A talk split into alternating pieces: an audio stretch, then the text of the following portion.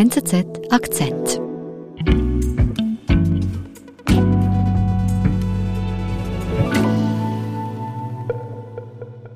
Not a lot of people understand how serious we are about saving this planet. I'm dead serious.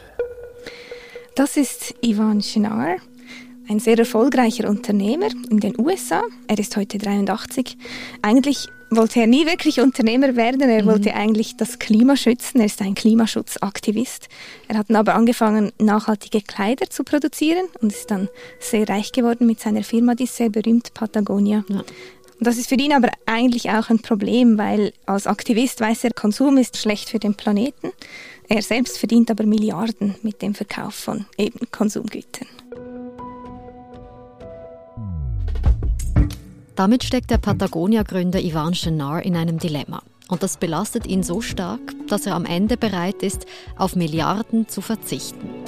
Joya da Silva erzählt die ganze Geschichte. Joey, also kann man sagen, dieser Unternehmer hat ein Problem, dass er Geld macht mit seiner Firma. Ja, das kann man so sagen. Also der ist wirklich in einem persönlichen Dilemma. I've been a businessman for almost 50 years. It's as difficult for me to say those words as it is for someone to admit being an alcoholic or a lawyer. Und um das zu verstehen, muss man auch ein bisschen wissen, wer der ist, der Typ, der Ivan Chinar. wer ist er denn? Das ist ein passionierter Bergsteiger. Er ist ständig unterwegs, lebte, als er jung war, zeitweise sogar im Auto, so als Nomade irgendwie. Es gibt so eine Anekdote über ihn, dass er einmal tatsächlich auch Katzenfutter aus der Dose gegessen hat, oh um halt Geld zu sparen und irgendwie länger draußen sein zu können auf seinen Wandertrips. Ja, I'm kind of a serial climber, you know. I'd spend two years just climbing cracks. Then I did a bunch of expedition climbing on, you know, in the Himalayas and Antarctica and places like that. Also er ist ständig in der Natur, das ist so seine Leidenschaft. Richtig, Bergsteigen ist halt sein großes Hobby, er klettert, er wandert. Und dabei merkt er, dass er halt auch gute Kleidung braucht, gute Ausrüstung und er möchte halt nachhaltige und umweltfreundliche Outdoor-Kleidung mhm. und die gibt es nicht zu kaufen. Okay. Darum beschließt er, sie selbst herzustellen. I looked at all the tools for mountain climbing and they were all really rough and didn't work very well and they were made real cheaply and so I thought I can do better than this. That's how I started out in business. Und 1973 gründete er die Firma Patagonia, die nachhaltig produzierte Outdoor-Kleider herstellt. Okay, also er sieht ein Problem und handelt tatsächlich. Ja, das ist richtig. Also bei seinen Wandertouren und in, wenn er sich in der Natur aufhält, dann erlebt er halt auch sehr direkt, was das heißt, die Umweltzerstörung und der Klimawandel. Und es beschäftigt ihn und er merkt dann, äh, oder er fühlt sich wie verantwortlich, etwas dagegen zu tun, oder also er kommt tatsächlich selbst ins Handeln.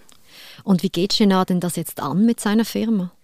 Er beginnt Kleidung herzustellen, die möglichst lange hält, Wanderhosen oder Windjacken. Mhm. Da muss man sich vorstellen, das ist eben so die 70er, 80er Jahre oder da kommt so dieser Fast Fashion Trend auf, ähm, bei dem man Mode kauft und dann schnell wieder wegwirft, mhm. wenn sie außer Mode kommt. Und er ruft dann eigentlich dazu auf, weniger zu kaufen, aber halt den Kleidern mehr Sorge zu tragen, sie zu reparieren, wenn sie kaputt sind, sie wieder zu verwerten.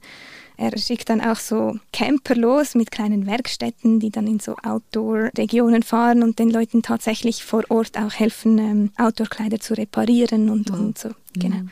Und was auch noch interessant ist bei ihm, er ist eigentlich einer der ersten Modeproduzenten oder Kleiderproduzenten, die tatsächlich auf Biobaumwolle setzen und das möglichst konsequent.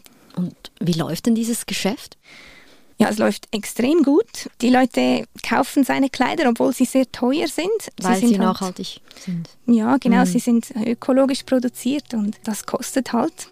Schlussendlich verkauft er nicht nur Kleider, sondern eben auch irgendwie Umweltschutz, Naturschutz. Er sagt, das ist ihm wichtig, oder die Nachhaltigkeit.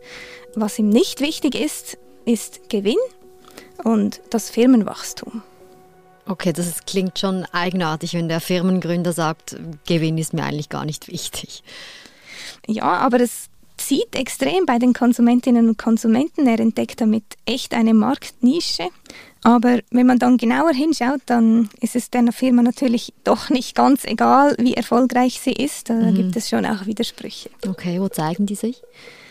Ja, zum Beispiel schaltet er mal ein Inserat am Black Friday, diesem ähm, Konsumfeiertag. Mhm.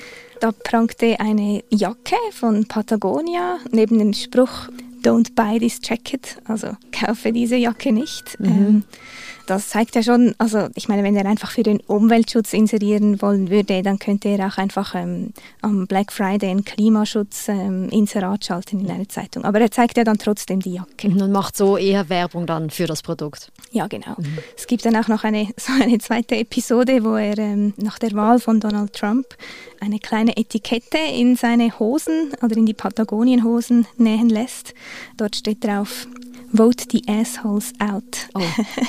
Okay. also, ähm, klares Statement politisch. Sehr klares Statement, genau. Mhm. Aber die Hosen sind halt in kürzester Zeit ausverkauft. Man muss sich vorstellen, ähm, die Leute rennen in die Läden und posten dann auf Social Media, haha, jetzt habe ich auch so eine Hose und schaut mal, wie cool ich bin. Mhm. Ja. Also super Werbung für ihn. Ja, und äh, auf, auf der anderen Seite oder will er ja eigentlich so gesehen werden, dass er ja die, den Konsum eben nicht anreizt. Auf der anderen Seite fährt er doch dann so diese Kampagnen, genau.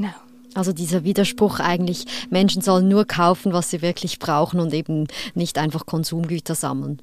Ja, genau, da zeigt sich einfach sein Dilemma, genau. Mhm.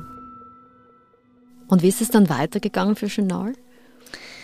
Ja, er ist extrem erfolgreich. 2017 landet er erstmals auf der Millionärsliste von Forbes.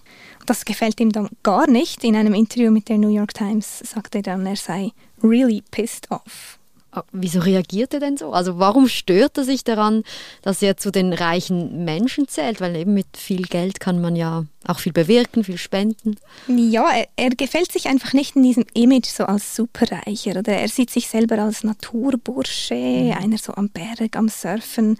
Mhm. Das ist sein Image und sein Selbstverständnis. Und er will nicht als Millionär aufgefasst werden. Mhm. Den Gewinn, der die Firma abwirft, den könnte er ja schon spenden. Mhm. Ähm, aber inzwischen ist Patagonia eine Milliarden schwere Firma, die hat extrem viel Wert oder und hat das Geld zwar nicht auf dem Konto so, es ist ja gebunden in der Firma, mhm. aber er besitzt es ja trotzdem. Das heißt, er ist halt trotzdem reich. Mhm. Also er hat Mühe vor allem mit diesem Image und dann doch aber nicht so viele Milliarden in der Hand, um wirklich etwas zu bewegen. Was macht er denn jetzt mit diesem Dilemma?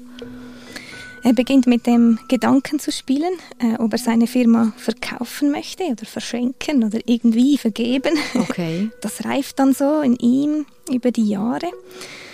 Es kommt dann ähm, der März 2020 und damit Corona. Mhm. Das führt ihm seine Vergänglichkeit vor Augen, oder? Er ist damals schon halt über 80 und er fragt sich, was dann eigentlich jetzt mit dieser Firma und dem Wert dieser Firma eigentlich auch passiert, wenn er nicht mehr ist. Mhm. Und er beauftragt dann den CEO von Patagonia, also den Geschäftsführer, eigentlich eine Strategie zu entwickeln, eine Art Vergabe der Firma, ohne dass er auf seine Vision, nämlich den Umweltschutz und Naturschutz, verzichten muss. Okay, also er will die Firma abstoßen, um seine Vision zu sichern. Was ist denn da jetzt die Lösung?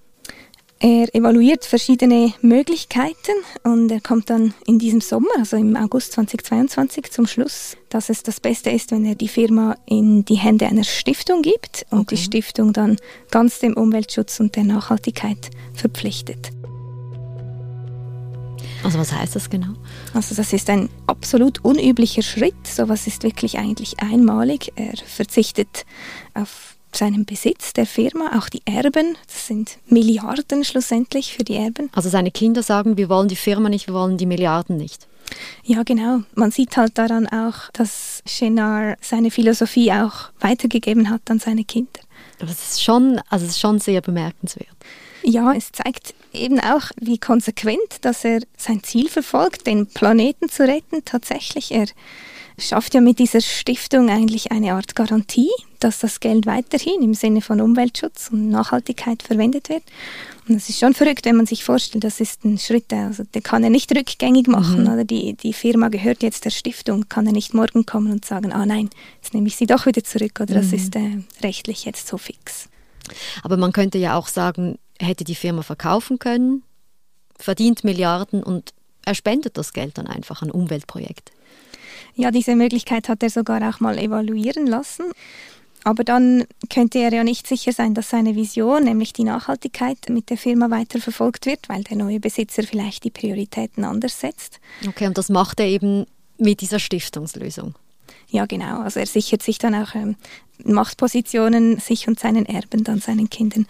Und schlussendlich glaubt er halt auch, dass wenn die Firma weiter existiert und weiter läuft, dann wird auch mehr Geld schlussendlich dem Umweltschutz zugutekommen. Das ist einerseits natürlich ja über die nachhaltig produzierten Kleider. Das ist ja tatsächlich, wenn ich als Konsumentin die, den, die Auswahl habe zwischen einer nachhaltig produzierten Wanderhose und einer vielleicht Fast Fashion Wanderhose, dann mhm. ist es halt besser, wenn ich die nachhaltig produzierte Hose kaufe. Andererseits stellt er auch sicher, dass die zukünftigen Gewinne der Firma immer noch in den Umweltschutz fließen, dass, das, dass die, diese Geldquelle für den Umweltschutz auch nicht versiegt, sondern eigentlich langfristig weitergeht, weil es der Firma gut geht. But at least it can never be sold to the wrong people after work long gone and everything. And uh, by delegating to the right people. I mean, you delegate to the wrong people, that's where your company goes down. You delegate to the right people and leave them alone, and it all works out. Joy hat das gesagt, das ist eigentlich einzigartig, dass ein Firmengründer seine milliardenschwere Firma einer Stiftung schenkt. Glaubst du, er setzt damit vielleicht auch ein Zeichen? Ja, ich glaube, er zeigt so die Option auf, dass das überhaupt geht. Und heute ist ja schon zu beobachten, dass junge Unternehmerinnen und Unternehmer auch die Nachhaltigkeit als ein, eines der Hauptziele haben, auch teilweise in ihren Geschäftsplänen. Und Chenard ist da eine Art Pionier oder er setzt ein Beispiel für, wie das eben geht und auch erfolgreich geht.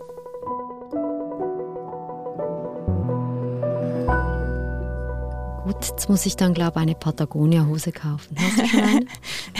Nein, ich habe keine. Also, das brauche ich auch nicht unbedingt. Ich habe eigentlich genug Kleider, glaube ich. Das ist ja genau die Botschaft, die er verkaufen will. Joya, vielen Dank für den Besuch. Danke, Nadine, für die Einladung. Das war unser Akzent. Produzentin dieser Folge ist Marlen Oehler. Ich bin Nadine Landert. Bis bald.